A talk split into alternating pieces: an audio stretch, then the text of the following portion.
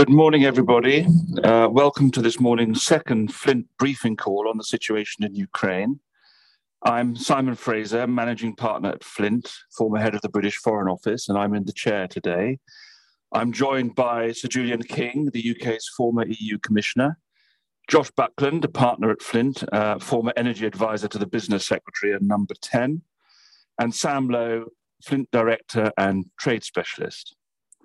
Since our call uh, last week, Putin has doubled down on military action in the face of Ukrainian resistance.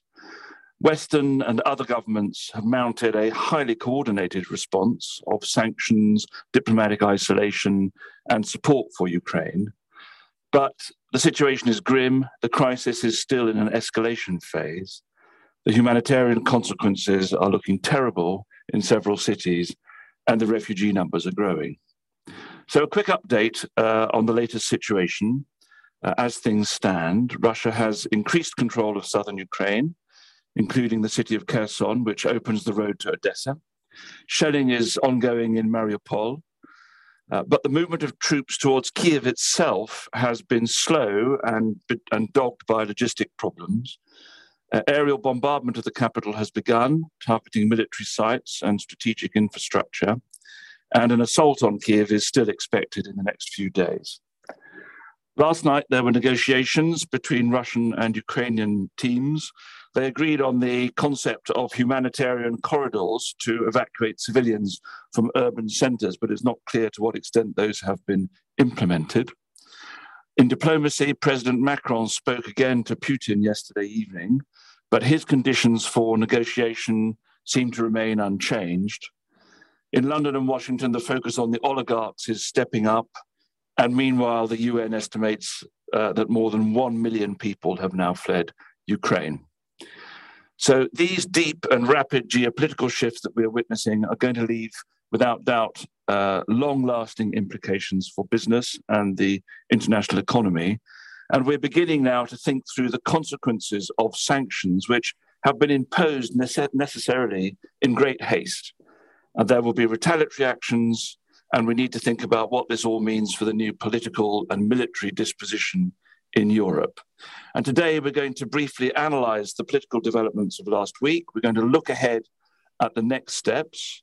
And we're going to examine in more detail the consequences, in particular in the energy sector and in the international economy.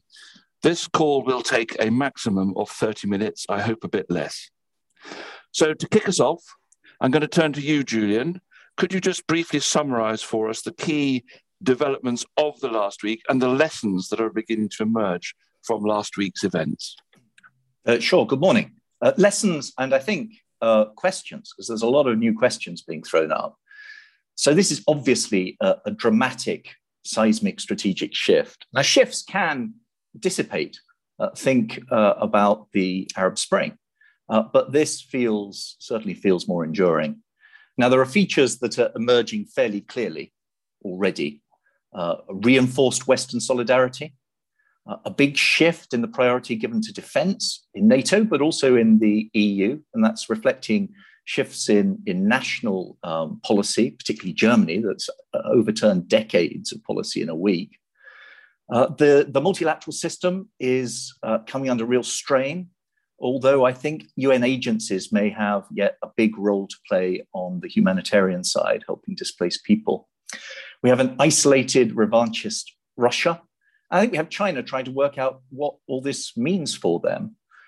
So we are going to end up with a, a new militarized border. Uh, I mean, it's depressing, uh, a new Iron Curtain in Europe. Where that line falls as far as Ukraine is concerned, I think is unclear. And there's still a debate about whether NATO's borders uh, are going to move.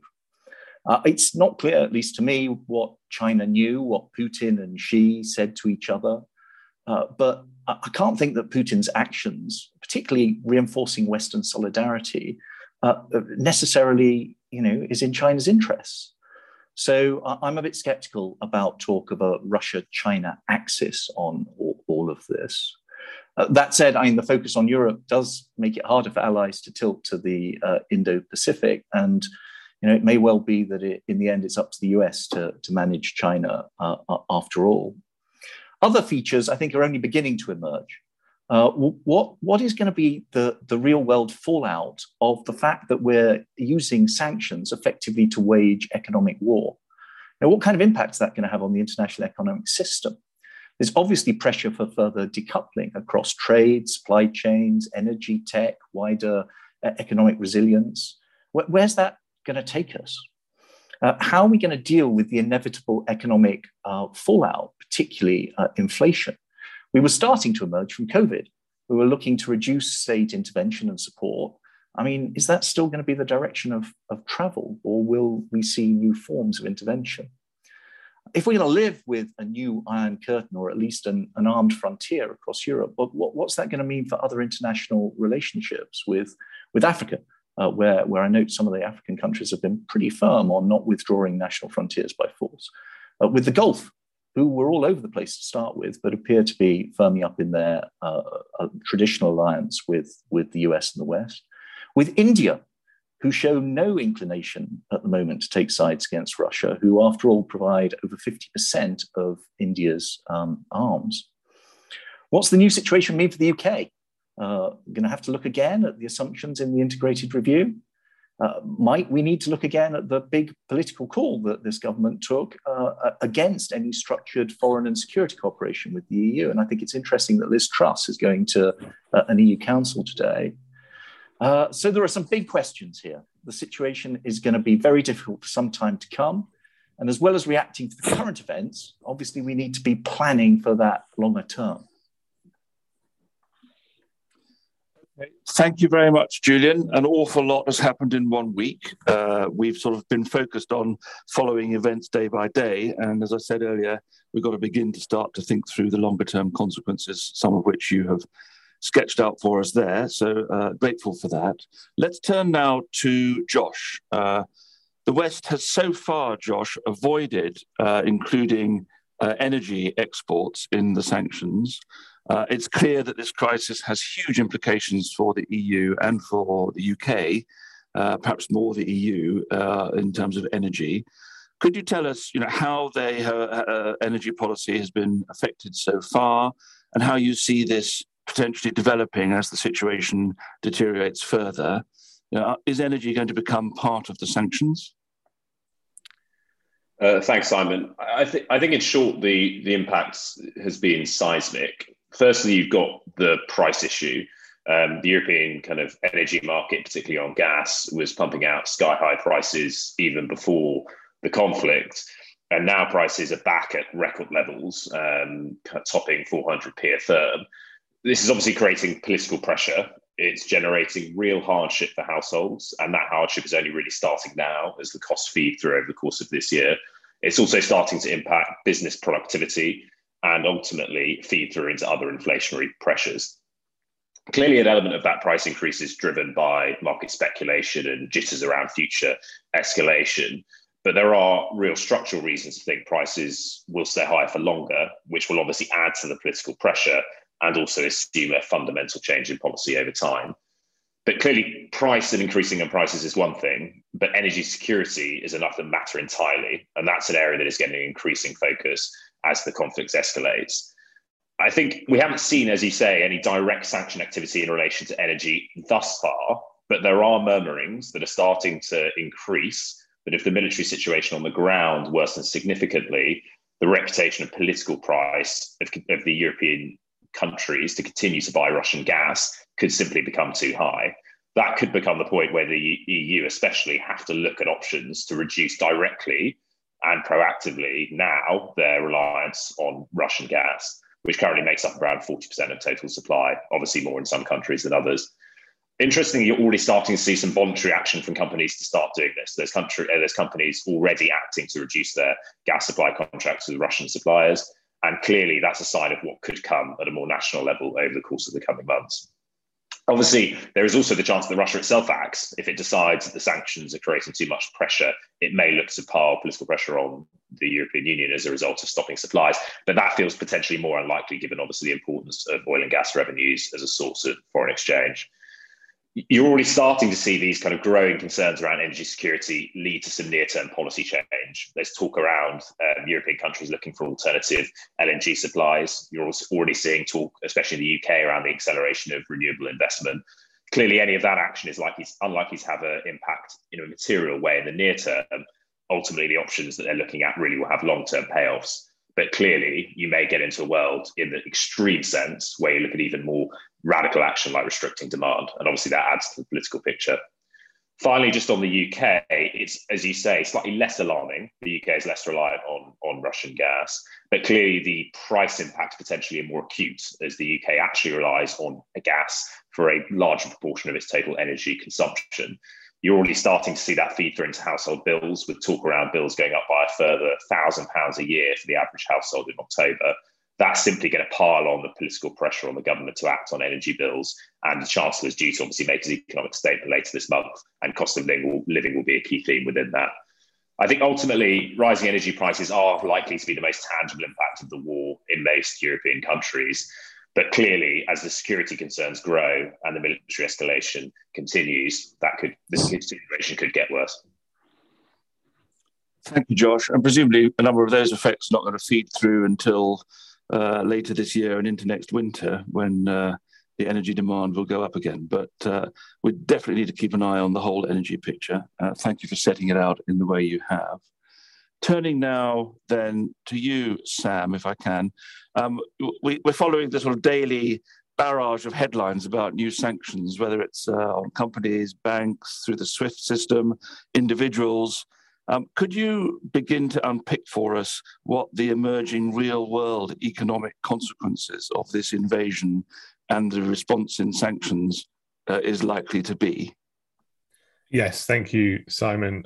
The headline is it's not looking good for Russia uh, in particular at the moment, in that Russian inflation is expected to hit 15% of uh, by the end of the year, GDP to fall by 5% this year. The S&P's cut Russia's credit rating. The ruble's down 30% since the invasion. And, and the thing I'd say here is there's more to come uh, some of the Russian countermeasures have been effective to a degree. So, for example, the measures forcing private companies to sell foreign exchange earnings are propping up the currency for now and offsetting some of the restrictions placed on the central bank. The, the Russian stock exchange is also still closed, which is preventing a bit of a fire sale that you might otherwise see in terms of the wider economic impact we've seen the impact uh, we've seen, we've seen uh, the price of wheat uh, going up. Uh, aluminium reached record prices yesterday. Price of oil is, is, is, is well over $100 a barrel now. But i think it's useful to take a step back and have a think about the impact of the financial sector sanctions in particular on russia's ability to trade with the world, and particularly sanctions that exclude Russia's largest banks from US and UK financial markets and cut off a number of their banks from the SWIFT messaging service. And what with half of Russia's trade being denominated in either dollars or sterling, these measures just make it really, really difficult for Russia to trade internationally. And conceptually, this is quite interesting because the Western financial sector sanctions function as a de facto counter sanction on itself in that the requirement to clear transactions through non-sanctioned correspondent banks or intermediaries and ensure compliance with sanction rules more broadly create new frictional costs for all firms trading with Russia, even those that are exempt. And this serves to both front load the pain for exposed companies, but also reduce Russia's ability to apply painful countermeasures. Although we still might see Russia introduced some specific export bans in an attempt to force Russian producers to reorientate towards new markets uh, in China, India, Pakistan, and, and, and elsewhere. One, and I suppose if we think about things that have just happened recently, one of the newest uh, measures that the West has introduced as a possibility is, is, is the revocation of Russia's WTO status. So yesterday, Ukraine invoked the national security exception, which some of you might remember from the Trump trade war eras, uh, to suspend its obligation to Russia under the WTO agreements. In practice, this means it is it can freely discriminate and levy tariffs on imports from Russia, but it's also called on others to do the same. And Canada. Uh, yesterday said that it would uh, revoke Russia and Belarus's most favored nation status, which in English means again that Canada would be free to levy whatever tariffs it wanted on Belarusian and Russian imports, and has said that it will levy a 35% tariff across the board uh, on imports from Russia and Belarus. But but there's going to be more to follow. The EU member states are discussing doing something similar today. And Bernd Lange, the chair of the European Parliament's International Trade Committee, tweeted in support. I would say that there's decreasing marginal returns on new sanctions at this point, but of course, it still increases frictional costs for those transacting with Russia and for those that aren't caught by the existing sanctions. Alongside all of this, you've got the freight disruption uh, that's going on, and this is as a result of both the financial sanctions, but also voluntary decoupling and also other sanctions. For example, the UK's ban on Russian ships docking at, at UK ports. Um, I would say that this collective incoherence of and confusion derived from the specific US, EU, UK, and, and others sanctions is in itself a sanction that is greater than the sum of its parts. You could you, you could argue that the West has in a way weaponized uncertainty because trading with Russia now is just very, very difficult, and you only really want to do it if you absolutely have to.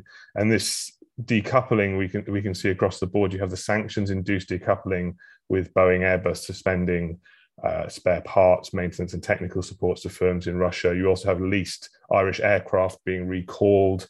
Uh, but you also have the voluntary decoupling, and I'm, I'm, not going to go through a whole list of companies. You can, you can look them online, but lots of companies pulling out of Russia. And it and and just to conclude, it will be interesting to see what happens with medicines, which are exempt from many of the sanctions and delivered by firms with experience of navigating the red tape uh, vis-a-vis their experience with Iran but but they're still having issues, uh, particularly with with with, with the Swift uh.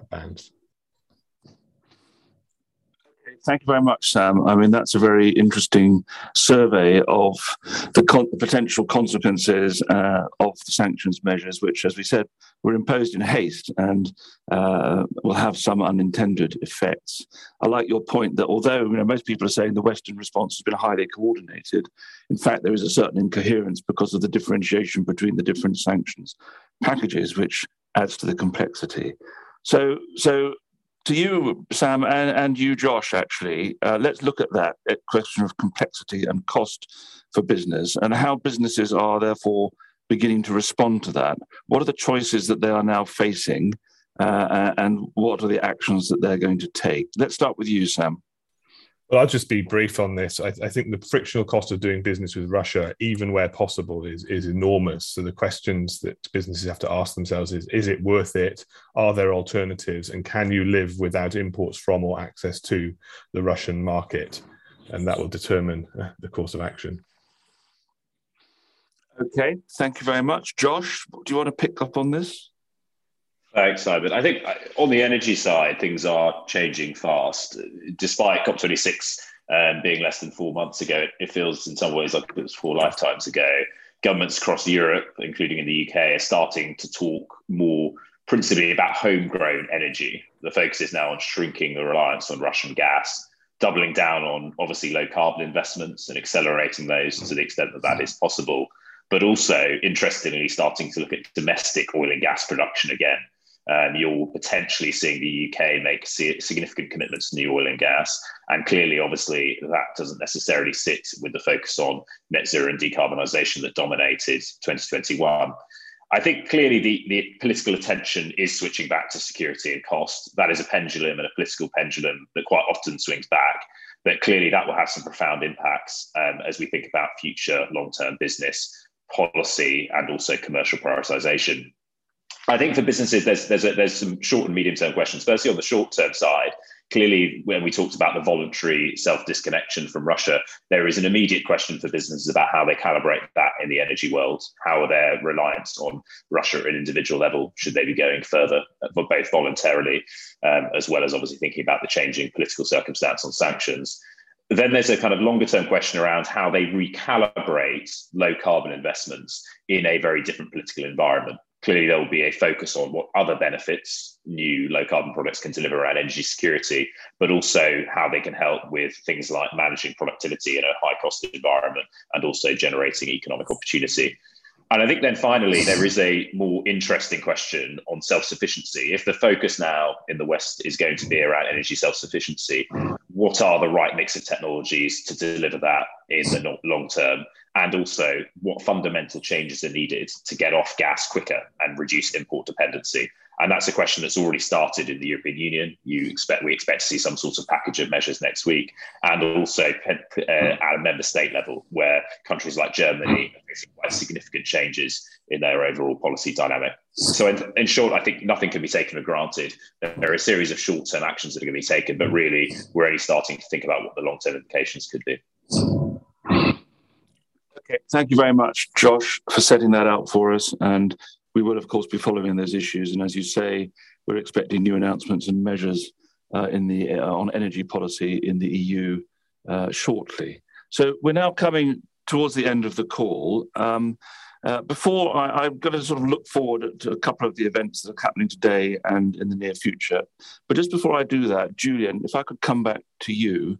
Uh, I mean, clearly, uh, things, as we've said, have moved very fast. We talk a lot about the US, EU, and UK, but it's worth noting that action has been, you know, countries like Japan and others have also uh, taken action in a way that may actually have surprised uh, President Putin, who might have thought that he had diversified, for example, his his hard currency reserves in a way that would enable him to uh, counter measures. But it looks like he may have been hit harder than he thinks. Do you want to give us um, a, a, sort of reflection on uh, that? How uh, have you been surprised by uh, what has been done? Uh, how do you think it will evolve in future? And uh, what are the sort of pressures, therefore, that are going to come from the political side on the business world? Well, you're right, of course. We've seen action from um, uh, Japan, Canada, um, Korea. There's, there's, there's a, a, an upsurge of um, revulsion at uh, the events that uh, Russia have unleashed, that Putin has unleashed in, in Ukraine.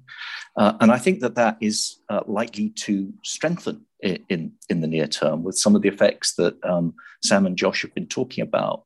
But I also, I just wanted to come back briefly to this um, question of, of how the sanctions and uncertainty around the sanctions are, are, are, are working as the sort of vice tightens. I can see from a point of view of, of individual uh, businesses that, that they face that they face some difficult um, policy decisions. There are obviously legal constraints. Uh, there are compliance requirements that they will um, uh, want to respect. Uh, but there are other pressures. You, you, you, mentioned the political pressures. There are pressure, reputational pressures. Uh, there are pressures from public opinion, public sentiment uh, that bear upon businesses. And of course, there are the views of their own staff and uh, em- employees, which they'll want to be taking into account as they think, think about their future policy on all of this. I mean, I don't want to be melodramatic, uh, but uh, we are seeing we're seeing history being written right now, unfortunately, in blood on the ground. And uh, businesses, I'm sure, will want to think about which side of history uh, they want to be on. Simon. Okay, thank you very much for that. Um, you are being melodramatic, but we need to be melodramatic. I mean, the scale of these events is is extraordinary. So let's let's wind up the call at this point. Um, there there will be ongoing diplomatic and other action. Uh, today, NATO, EU, and G7 foreign ministers are meeting. There's going to be an EU Economic Sovereignty Summit on the 10th and 11th of March. Those are just two of the events that we are looking forward to.